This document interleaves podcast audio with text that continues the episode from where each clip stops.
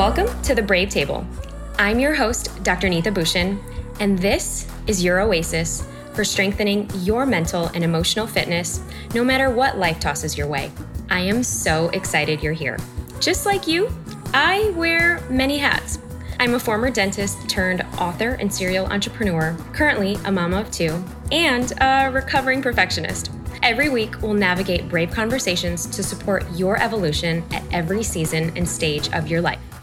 Raw and unfiltered, we'll explore all the feels as we unpack life's unpredictable moments, from the playful to the painful, the magical and the messy, and everything in between this epic human experience. You ready? Let's dive in.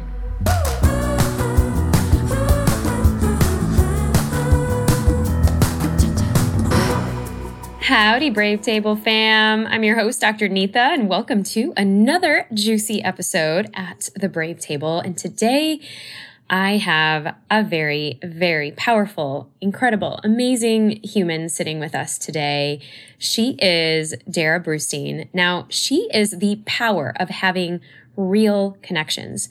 Have you ever wondered how maybe it's you that is the gatherer or the galvanizer of your friends, or you know someone that you admire, or maybe they trigger you so much because they are able to go into any room and any networking event with pure, full confidence. And by the end of the networking event, they have like an entire group around them, or they're just able to connect very deeply where you feel like you are the only one in the room that matters. Yes, so that is the secret sauce of this incredible woman, Darrah. Now, she uses mentorship as a tool for growth, which we're going to talk about and dive into today's juicy episode, and how that turns into just never ending, limitless success in projects and businesses, and how to really become that power connector for yourself. Now, wherever you're at, if you are somebody that when I just painted that picture, you're like, ooh, that's not me. Maybe that triggered you in some way. Maybe people like that trigger you. And maybe it's because there's something about that that is endearing or or or enticing, but you're kind of like, how do I get to be more like that. There's probably something there that is ready to be revealed for you. So stay tuned and listen in.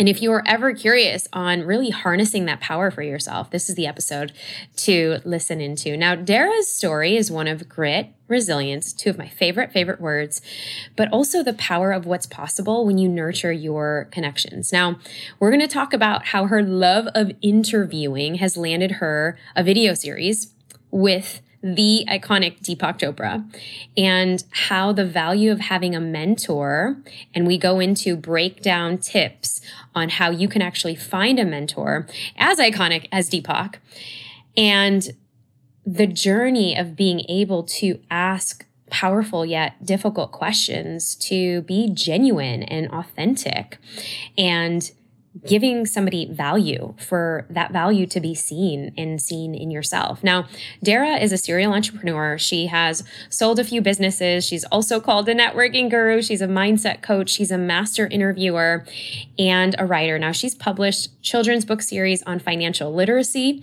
called Finance Whiz Kids, and she's had her work featured in Forbes, Inc., Time Magazine, as she's been a writer for all those platforms, CNN, and more.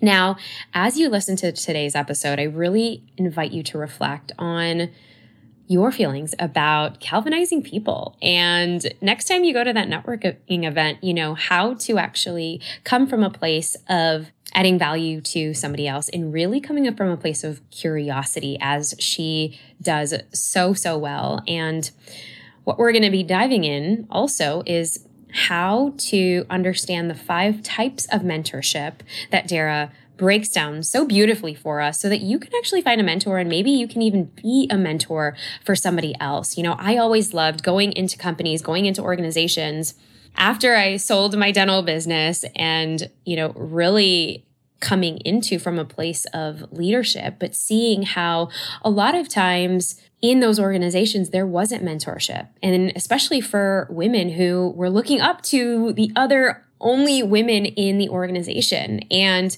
you know, what if we were to take the roles that we are at now and the, some of the privilege that we have for doing some of the work that we're able to do to paint a picture for somebody else who's just starting out, who's just starting to get their feet wet, and some of the things to look forward to, and some of the things to perhaps maybe keep an eye out for somebody who you can even mentor.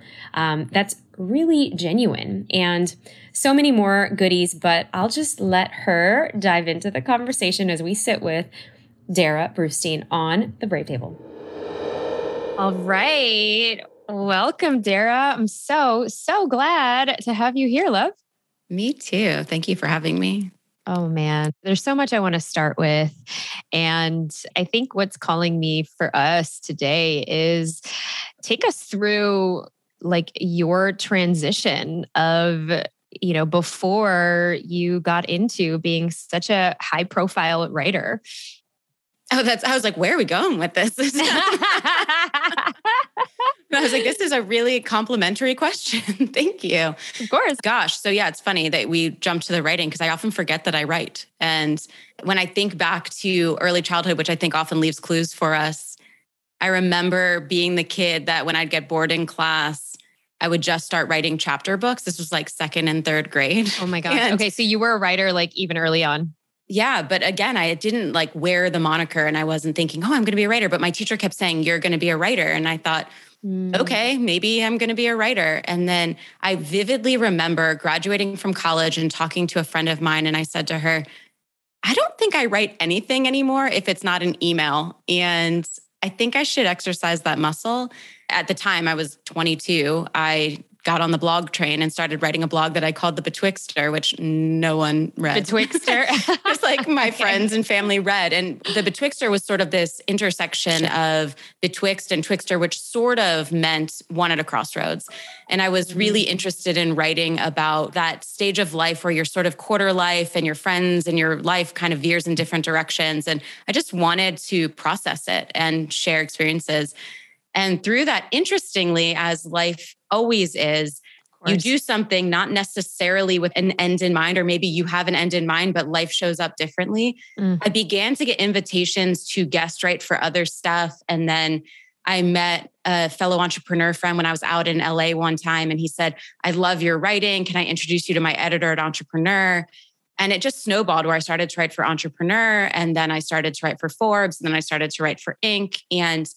Mm. each time sort of my reason for doing it because at the end of the day like i'm a big believer in the intention behind everything is all that truly matters and how we make the decision because ultimately a yes for me could be a no for you because our intentions are different but on the surface everything stacks up equally. And so you know going into it i was like i want to use a platform like this one to continue to write two to create an opportunity for people who are underrepresented on platforms like this and aren't necessarily going to get the opportunity to be presented there mm. and over time that began to evolve more i was like this is a great way for me to share and share value and do it on a broader platform and then over time it also became an opportunity for me to grow into a new love of mine, which I didn't know I had either, which was interviewing. And it was ah drawing out the gems from people and having this interesting way to almost predict what the readers in that case would want to hear and being able to help suss that out from someone. Mm. And it took me on a really cool journey of my first ever interview was Deepak Chopra. And it was quite a like throw yourself in the deep end moment. Oh and then gosh. it just kept spinning into incredible person after incredible person. Yeah. I mean, I've seen like you've interviewed legends like Shaq, you know, somebody that I grew up watching. I mean, it's just amazing. Take us through that moment where you dove in the deep end and you're, you know, interviewing this like spiritual icon, Deepak, because is it a face to face interview usually, or are you guys on the phone, or how did it? They all vary. Work? But of course, the first one with Deepak was, hey, fly to New York and bring a camera crew. oh my goodness. and I was like, sure, I'm in Atlanta. So I said, sure, no problem. And so I called my friends in New York and said, who has a camera person that they can give me with lighting and with this and that? And it was super ad hoc, but it was one of those things where literally I had this moment where I thought, you know, I believe in mentorship in many formats. I actually think there's five versions of mentorship. And in this case, to me, Deepak had always been what I'd call a mentor from afar. Mm-hmm. He mm. was someone whose work I deeply admired, I had studied, but he had no idea that I existed. And that was perfectly fine by me. And so when this opportunity presented itself, and it was literally five days after they said, you know, yes to the interview, I was there with this camera crew and this lighting crew and my set of questions. And I'd been reading his latest book on the flight up and preparing what I was going to say. And there's only a couple times in my life where I truly remember there being sort of this out of body experience where I was deeply in the moment and also outside of myself simultaneously. Mm. And that mm. was one of them where I was like, I feel that I'm dreaming. Like this doesn't feel like it is actually happening to be staring at someone and getting to ask whatever and have such warm, loving energy coming from him who I had just like I had been at one of Oprah's events, for example, in a stadium in Atlanta with 60,000 people with Deepak on the stage, like looking like a tiny ant from how high up I was. And then I'm thinking, we are face to face in an hour long conversation. Oh my gosh. This is ridiculous. And what an interesting snowball effect of that as well was leaving it one, obviously, I began to realize, okay, there's something here that I can build on because this was very natural. And Deepak said to me when the cameras turned off, he said, You have a real gift for this. And I thought to myself, wow, like I'm going to hold on to that because it's very easy for me. I think for a lot of us to mm-hmm. doubt ourselves and to question and to just say, mm, that was a fluke, or I can't recreate that, or who am I to do that, or any of the imposter syndrome things that we know so well. Mm-hmm. And as months went on, all of a sudden another opportunity popped up where Chase hired me and they said, You're going to interview Cam Newton and you're going to interview Deepak Chopra. And I thought, You've got to be kidding me. Oh now, gosh. three months later, I'm getting to see him again. And he was so delightful and so welcoming, as was Cam. And then two months after that, I did something that I am a huge believer in as well, which is one, it's just nurturing relationships. And two, it's when you get that spark in your head of thinking of someone, of simply reaching out and expressing whatever you were feeling, because I think we often let those moments pass when they can really be fruitful. Mm. And just simply to nurture the relationship. And so it was the day after Christmas. This was about three or four years ago. And I sent an email to Deepak and I just said, I just want to thank you again for the times that we've intersected this year. And I want to let you know as we enter the new year that if there's anything I can do to support your efforts, let me know. And he wrote back in 20 minutes and he said, Actually, yes, I think you can help make my work less esoteric and easier for people to understand. Wow. And I opened the email, my jaw's on the floor, and I'm thinking, what? Me? There's 7 billion people on this planet. Like, why is he asking me that? And what does this mean? Like, what does he want me to do? And so I wrote back and I said, absolutely. What do you have in mind? He said, well, I don't know. What do you have in mind? And so we're literally ping ponging in real time. There's no time to stop and think. And the first thing that comes to my mind, I put in the email and I say, okay, why don't we do a video series and we'll call it Diving Deep with Deepak? And we'll break down a topic per video and we'll do it in five minutes or less. And I'll help make it really palatable and digestible for people in a way that maybe it can take the esoteric nature and make it something people can really grapple with. And he goes, Great, except we're going to call it Diving Deep with Deepak and Darrah, and we're going to start in two weeks. Oh my gosh. And in that moment, I just had this realization of, okay, you, me, I don't believe that I am the person that should be doing this. I don't see in me what he sees in me. But in that moment, I made the decision to borrow the confidence that he saw in me mm. and say, and it wasn't fake it till you make it. It was just let that be the bridge till you can really own and understand what it is that he sees in you and that you can wear and own that for yourself. And it was one of the biggest gifts that he could ever give me just to help me see myself the way that he saw me and to go and then produce 33 episodes together. 33 episodes. Oh yes. my goodness. I just want to kind of, you know, interject for a moment here and, and really highlight what you just said, because I think that so many times when we're, you know, launching something complete, like you said, Deepak was your very first interview, right? In this capacity. And then it led into something where the universe was like, all right, you guys are just going to keep intersecting. So then two months later, you're having a touch point again and obviously probably you know building those interview skills and then to kind of say the whole borrowing the confidence that he saw in you, I think that's so valuable and important because there's there's so many nuggets here because even in the idea of connecting your dots with him and knowing your superpower which is connection as well. And i see that in you and you know of course like i see that in myself as well. And not only that but just to reach out. So the idea that you were honing in on that superpower of reaching out connecting having gratitude that led you to create this 33 video series. So what is actually going through your mind at this point now that, you know, you just kind of borrowed that confidence and you're literally entering this next chapter which is completely different than you had thought before. It was interesting timing and it's it's an interesting question. No one's ever asked me this because it was like I said the day after Christmas and I was about to leave for Guatemala the next day for I think 10 days. And so I remember going and just feeling electric. And mm-hmm. I'm a believer and I have a hunch that you're a believer that the energy you emit you attract.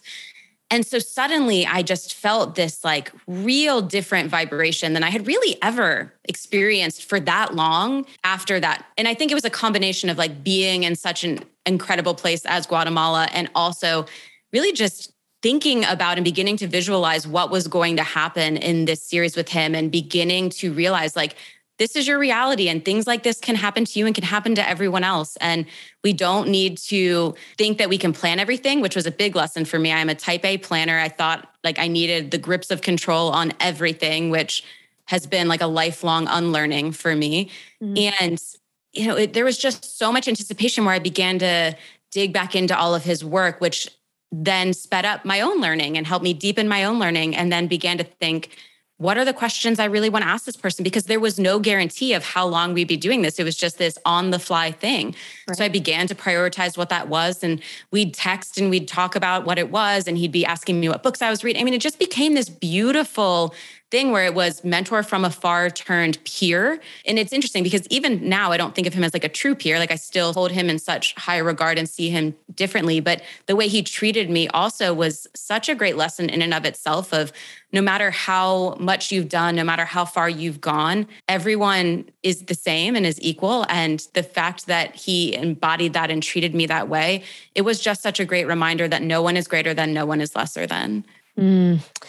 I mean, you bring such a really powerful point here. And I want to kind of connect the dots to what you mentioned before is you believe in like five types of mentors. So can you take us through that? Because it seems like for somebody like Deepak to just be so open and in many ways kind of challenge you, but really see the the talent that you were bringing to the table just from that, you know, first interview that led to the second interview that led to this whole you know kind of experience with him and i've seen that you guys have a master class now as well so take us through what does that mean for us when you talk about the five types of mentors? I love that you remembered that. Thank you for bringing that back. And let's see if I can rattle off all five of the okay. top of my head. so we've already done one, which is mentor from afar. The second is traditional, which is what we often think of when we think of mentorship. And it's, in my opinion, the most heavy lift and usually not the first one that I think that we should aim for because it's asking a lot of one-sidedness from one person to pour into the other. And typically the reason someone's going to do that is that some part or parcel they see something of themselves in this like earlier version of the person across the like I always see in my mind this vision of like the old mahogany desk with the leather bound chair, and it feels like very traditional, hence traditional mentorship. Right. Third is co, and I love, love, love this style. So, mm. co is really about partnership. It's what is something that you can teach or offer to someone, and what is something that they can teach or offer to you with some amount of equal exchange. And so, an example of this is there's a woman that I became friends with who was a copy editor for some major magazines, and she began to really understand social media in a way that was well ahead of her time. Mm. and she wanted to learn from me how to grow and scale a business because you know i grew a business into 38 states. I sold a company. Like i've done all these things in the business space. And we came together and we said well why don't we just carve out intentional co-mentorship time to teach and collaborate in these ways? And we'll just make the rules up as we go. So if we decide we're going to meet once a week or once every other week and how we're going to divide and share the time and then we sort of just made the decision of when that arrangement felt complete and wow. we were done. But I think it's such a great way to feel that we can learn and grow together. The next mm-hmm. is reverse. And this one I learned from corporations like Coca Cola, where a lot of executives will find someone who is earlier stage in their career and they will do a reverse mentorship because there's so much that someone can learn from someone who is a digital native or has different experiences or has new ideas and like sees things differently. And whether or not you're in a corporate environment, I think it's a really great reminder for those of us who often second guess or shortchange ourselves. And we think, well, what is it that I have to offer? then consider this type of reverse mentorship where you're helping someone who's further along in their career to maybe understand what the up and coming generations are experiencing or whatever the circumstances might be. Mm. then, so we did reverse, we did from afar, we did traditional, traditional. we did co. What is the last one? okay, got it. Cool. it's moments. And mm-hmm. this one is huge. And actually, you and I were talking about our mutual friend before we started recording, Kat Cole. And Kat is excellent at this and she really embodies this. Shout where, out Kat. Yeah, exactly. Kat. She's so great at this where, you know, Kat is a global speaker and she will be on a stage and afterwards maybe there'll be a meet and greet. And this is the opportunity where someone will get, you know, 5 minutes or 2 minutes to ask a question. And I think what's so great about mentoring moments is whether it's the networking call that you get with someone, or you're sitting in an Uber like share with someone, or you're on the flight together, or you're standing in line and you strike up a conversation, or you get that one email where you get to ask that question you've been dying to ask, that there's so much you can gain. But the real caveat to this is you have to have done your homework. You need to be asking a question that isn't easily Googleable, isn't easily accessible on that person's website or in materials that they offer very freely because then the person really respects that and it helps them want to give more in their response. Ooh. This happened to me when I was, gosh, maybe seven, eight years ago. I was writing a kid's book on financial literacy, and my icon in the space and it was tangential was her name's Julie Aigner Clark and she invented baby Einstein. Oh my gosh. The yes. reason she was my like idol in the space was because I wanted this financial literacy series to become sort of the baby Einstein of financial literacy. Spoiler mm-hmm. alert, never happened. However, I spent probably four hours researching everything I could find online about Julie. And certainly you don't need to go to that extreme, but I wanted to do my homework. Wow. And I found her email. I sent her an email and I very contritely said, I deeply admire your work and I've spent a lot of time looking online to find X, Y, and Z. I have one question for you. And if you're open to my asking it on the phone or over email, it would mean the world to me. And she wrote back and she said, I'll do you one better. Let's just hop on the call and you can have as much time as you want.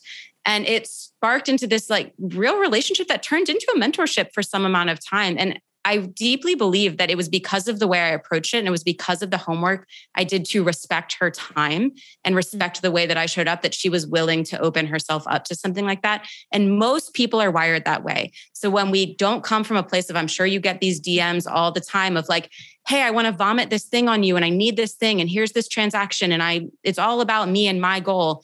And it's not about you at all or it's clearly missing the fact that what they're asking is like a free thing on your website or you've shared it on your podcast 17 times.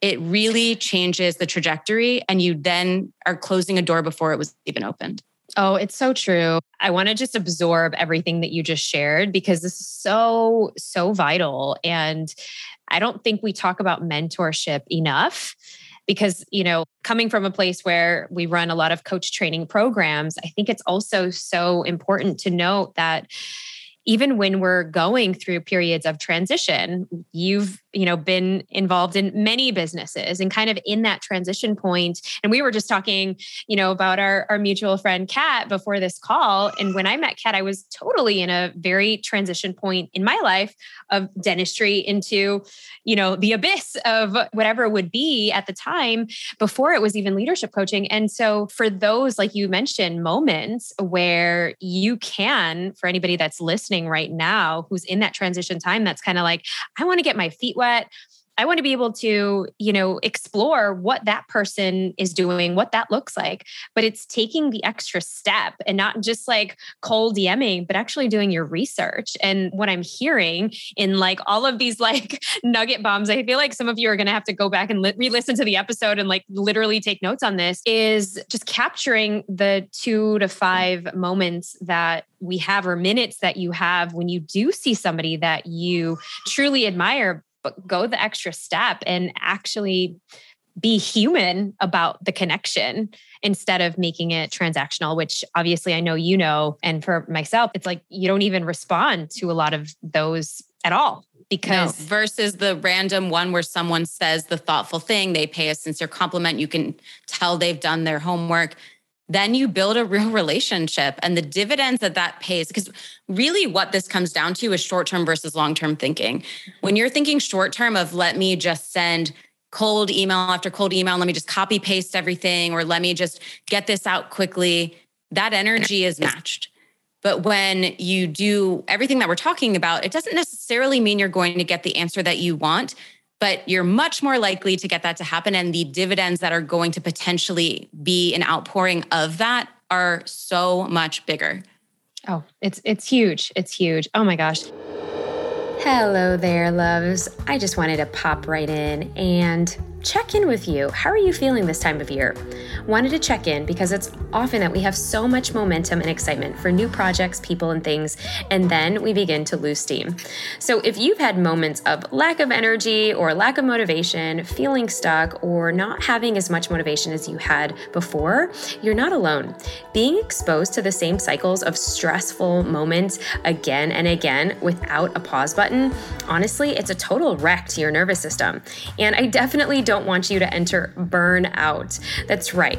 That's why I have the solution for you. Lately, I've had so many friends, mamas, and entrepreneurs tell me the same thing that they're in a funk and just plain burnt out. And honestly, I totally get it. It doesn't help if you're trying to run a household, your business, kids, and get your personal life on track too. Not to mention be a total perfectionist in the process. So, after hearing so many people share the same struggle, I decided to create my burnout recovery kit. That's right. It's what I created having gone through burnout many, many times. And this will not only help you kick it out, but conquer it for good. It's literally the pause button that you need in your daily routine. So, in this burnout recovery kit, it's kind of like your SOS kit. I have 11 powerful questions for you. These are questions with prompts that I use when I start to hit roadblocks and feel super drained so that I can regain my focus and clarity around what I'm trying to accomplish. So you can grab your free copy of your Burnout SOS Kit here at globalgrit.co backslash burnout kit. That's right, absolutely yours for free. So you can start the process and share it with your friends globalgrit.co. That is G L O B A L G R I T dot C O backslash burnout B U R N O U T K I T. I promise you that if you take the time to sit with yourself, settle in, and work through these, you will kick and hopefully prevent burnout from getting back into your life. So, Brave Table fam, make sure you head over to globalgrit.co backslash burnout kit and grab your copy of the Burnout Recovery Kit so that you can conquer burnout. It is my free gift to all of you listeners, which includes a video walkthrough from me on how to best use it and the best practices for doing so. So go ahead and grab it now at globalgrit.co backslash burnout kit, B U R N O U T K I T. And now back to the show. Well, I want to segue into because you are a queen of transition.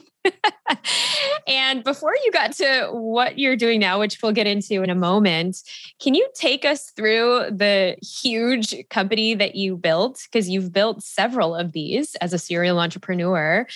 And I kind of want to just like give everyone this like touch point of you know what were some of those the building blocks that have led you to now doing what you do for so many entrepreneurs. Well, again, thanks for that compliment. And I want to make sure I rip the hood open and that it's not just like, here's the highlights of how I did these things. Because so basically, the quick version of this is I was a double major in religion and Italian. There is nothing about what I studied that should have said, oh, you should go into business. And actually, what I went to college thinking I would do was become a fashion photographer. These are some of my random black and white photos.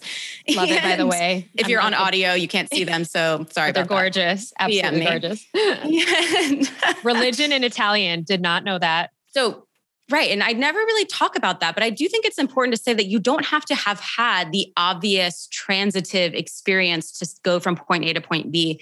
And that at the end of the day, every time I started a business, which I'll get into, was because I saw a need or a problem that I thought that I had some amount of skill set or tools and empathy towards to want to help solve that problem. And those problems have been very varying.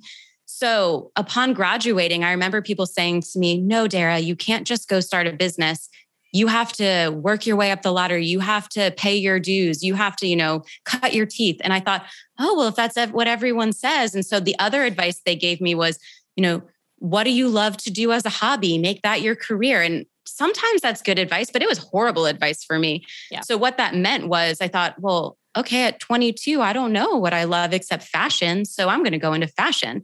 So I got a job with a company in LA and I started selling wholesale apparel throughout the Southeast. And it taught me a lot and it taught me really important stuff. But it also taught me why sometimes making your hobby your profession can ruin the thing that you love. And that was definitely the case for oh, me. Oh, yeah. It also taught me how much comfort can be a place that is very hard to leave because one, they said to me, within your first three years, we need you to sell a million dollars of product. And when you're starting out, that sounded insurmountable. Wow. Until 10 months in, I had sold a million dollars worth. And I was like, I've literally maxed out my capacity here and there's nowhere to grow. And at that point, I'm like 22, 23. And I'm thinking, wow, I need to be able to grow. I'm a very like growth and learning is one of my top highest values, values. with connection and freedom being my other two. And that is really important too, because I think when we don't know what our values are, it's very hard to make aligned decisions. And we often feel the disconnection and the lack of fulfillment. And so when I thought about, okay, well, I value these things like le- learning and growing, but I'm already at a place where I've stalled. But then I kept thinking, well, I'm young and what do I know? And, you know, I kept doubting my own instinct and intuition, which was a horrible decision. Mm-hmm. Mm-hmm. So the company ended up going under, which was such a gift, which at the time did not feel like a gift. I was 23. I had bought a home three months earlier because I had a restraining order against my landlord. And oh I was terrified of having a landlord again. And life just slapped me in the face where I was like, wow, wow you have a mortgage. You don't have a job. You were just coasting in this last job instead of really taking any effort to look for something new because you didn't know what you wanted to do. And now you are shoved out of the nest and you've got to figure this out fast. So this is 2007. If we recall, this is about exactly when the global markets began to collapse. my gosh. So suddenly I'm in this place where I'm taking job after job and I had layoff and then I had layoff. So I had three layoffs in a row by the time 2009 had hit and I'd been out of school for three years and I'm still carrying this mortgage and I had carried a lot of fear and a lot of scarcity mindset. And all of a sudden I just said, you know what is crazy as it might sound, I need to take the reins into my own hands. And I'm going to flip the narrative because if people are telling me that working for someone else is the quote, secure, safe path, but it has not been the case for me, then maybe the more secure or safer path would be to do something that I've actually wanted to do all along, which is start a business. Mm. The chasm was what is that business going to be? Like there's a big leap between the desire and the doing when you don't know what the thing you want to commit yourself to is. And you don't really have a big financial safety net and you have bills to pay, like I know everyone here listening does. And so I was very fortunate that I have two brothers. One is my twin. He also lives in Austin. No and he way. said, to me, he was living in San Diego at the time, and he said, Hey, Darrah, I have this idea to run a credit card processing company, and we're going to structure it as a brokerage, which has never been done in this specific arm of financial services. And my exact response to him was, Huh, are you kidding me? Do you have any idea how sexy and cool the work that I've been doing is? And you want me to work in credit card processing? No. And then I hung up and I was like, mm, that was stupid. That was very ego y of me. Mm-hmm. And so mm-hmm. I called him back and I said, How about I fly out to San Diego and start learning what you've been learning? And because he had begun to start this business, I said, Why don't I mirror what you're doing? Why don't I go kind of be devil's advocate and learn what's happening?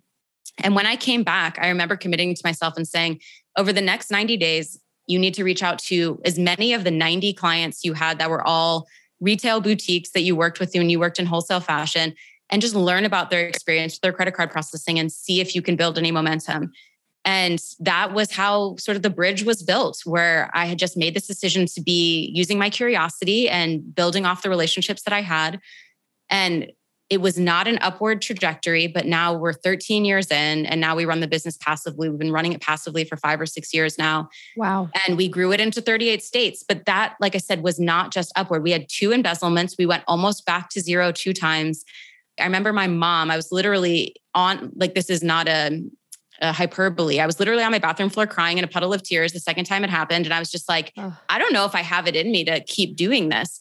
So I call my mom and she's like, I don't think you do either. I think you should get a job, which is the worst thing someone needs to hear when they are doubting themselves and that you know one of the two people on the planet their parents that they want to right. believe in them the most is like no i don't believe in you i think but really with perspective i realized she just wanted to protect me that was her version of mm-hmm. love but it was not what i needed but what i chose to do with it was let it be the fuel to tell me okay you're going to prove her wrong you're going to prove yourself wrong and you're going to go do it and we did So wow. that really was the foundation of me getting the confidence and the courage that I needed through the years of growing that tumultuous business to say, okay, you can go out on your own and keep doing this.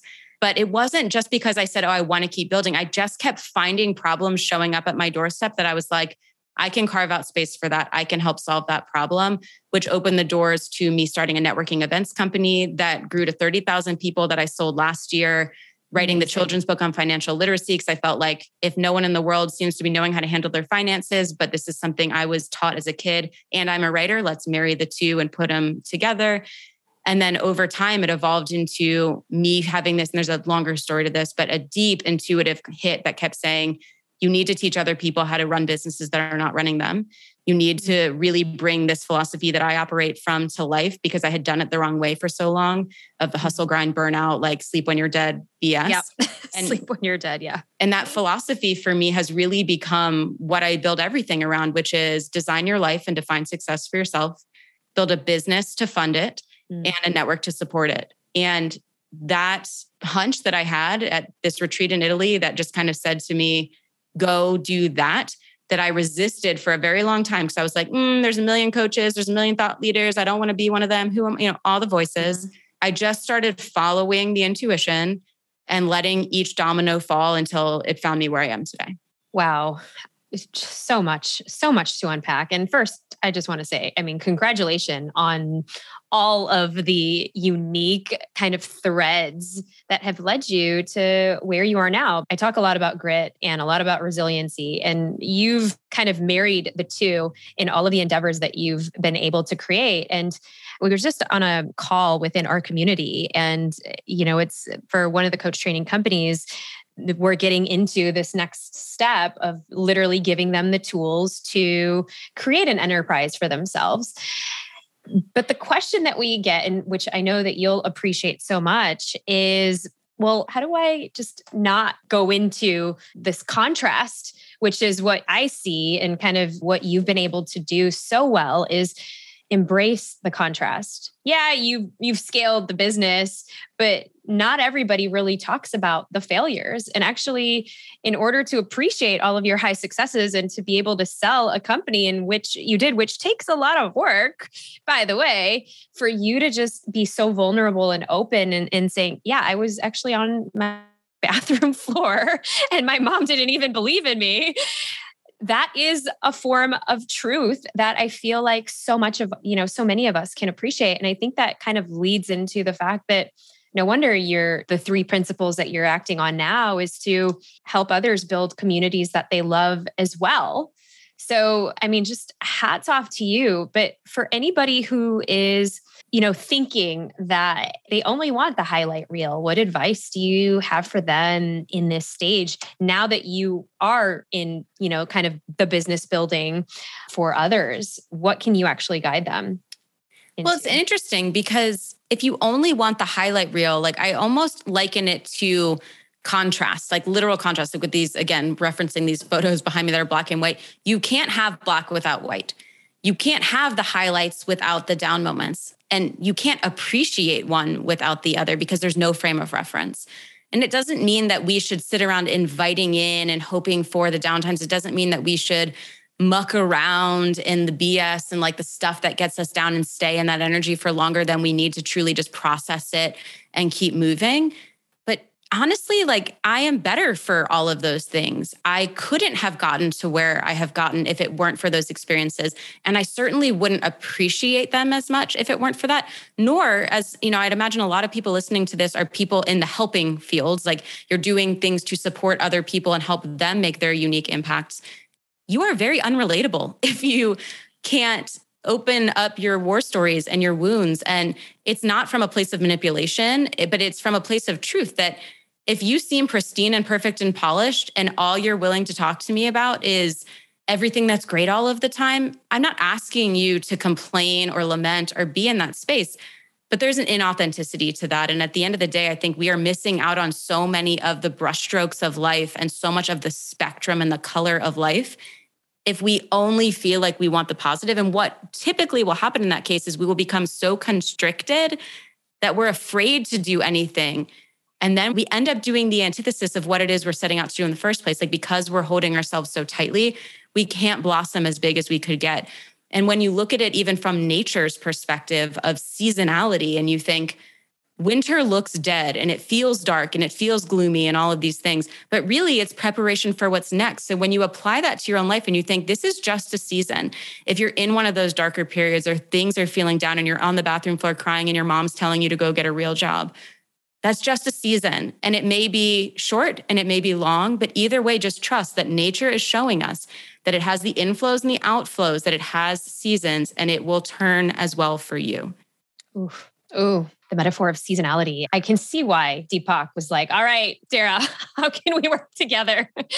I mean, you just have this natural gift. I love it. And I think that for so many of us, the noise that we see online, it's like people want to get from point A to point B overnight and you know there is this reverence for the journey that we're in. And what i want to actually just highlight even the endeavors that you started they were not all similar. There have been through lines you know and really understanding what again i'm going to go back to is your superpower. And and i kind of want to just ask for the audience and, and everyone that's listening and probably is dying to know how did you follow those footsteps to then have the bravery and the courage to go into seemingly very different business building opportunities that were not really relatable to each other? Yeah, it doesn't feel brave when you're doing it because you're just following what like the next little pebble is in front of you. And something I used to have a really hard time with was connection to that inner voice and connection to the intuition because you know this is, usually surprises people when they know me now but when I was in middle school and I was in high school, people called me an emotional robot because I was so shut off. It was this like real deep self preservation thing. And I had no access to the spectrum of emotions. And I by no means was accessing that inner voice because I just was totally in my own little bubble. And I'd say the thing I'm most proud of in my entire life is that emotional journey that I've taken to crack that open and really experience the fullness of all of the emotions and not feel that it's weakness to be vulnerable or any of these things that I was really impressioned upon me by my very male dominant family of dad, two brothers. Wow. And through that experience, I just sort of began to learn that I had, and like we all have, this inner knowing, and we feel it in different ways. And so while I didn't always know clearly, like I don't have a literal, like I'm not clairaudient, I don't hear voices that tell me this is the thing to do or this is the thing to do. But I would start to see things that would line up, or someone would literally come to me with something, and I was like, wow, what you've described as your challenge. Like when my friend from undergrad came to me after law school and she said, where do I go to make friends after college? Everywhere I go, I feel like I'm getting hit on, sold to. Everyone's my parents' age or in my industry. Yep. And I was like, wow, it's so interesting that you would say that because my like greatest gift I've discovered is connection and putting the pieces together for people and people and people and resources to better the outcomes for everyone. And so I thought, why don't I just help you with that? Which who knew turned into a business or same thing when my brother reached out to me. It really was just about saying yes, not necessarily to an end outcome, but to just one choice and letting the choices build and allowing curiosity to really guide me, which made it more like a scavenger hunt than this like brave mission where I was like Zelda questing my way through the world. That was not it whatsoever. Oh, I love how you just broke it down for us. And I think that's such a really powerful reminder, you know, for all of us to follow that deeper knowing and that deeper discovery of asking those questions and coming from a place of awe and curiosity. I just think that like we need to just be hearing more of this more and more. So thank you so much for bringing that up. So as we kind of wrap this up and oh, so good. So many gems throughout the whole episode.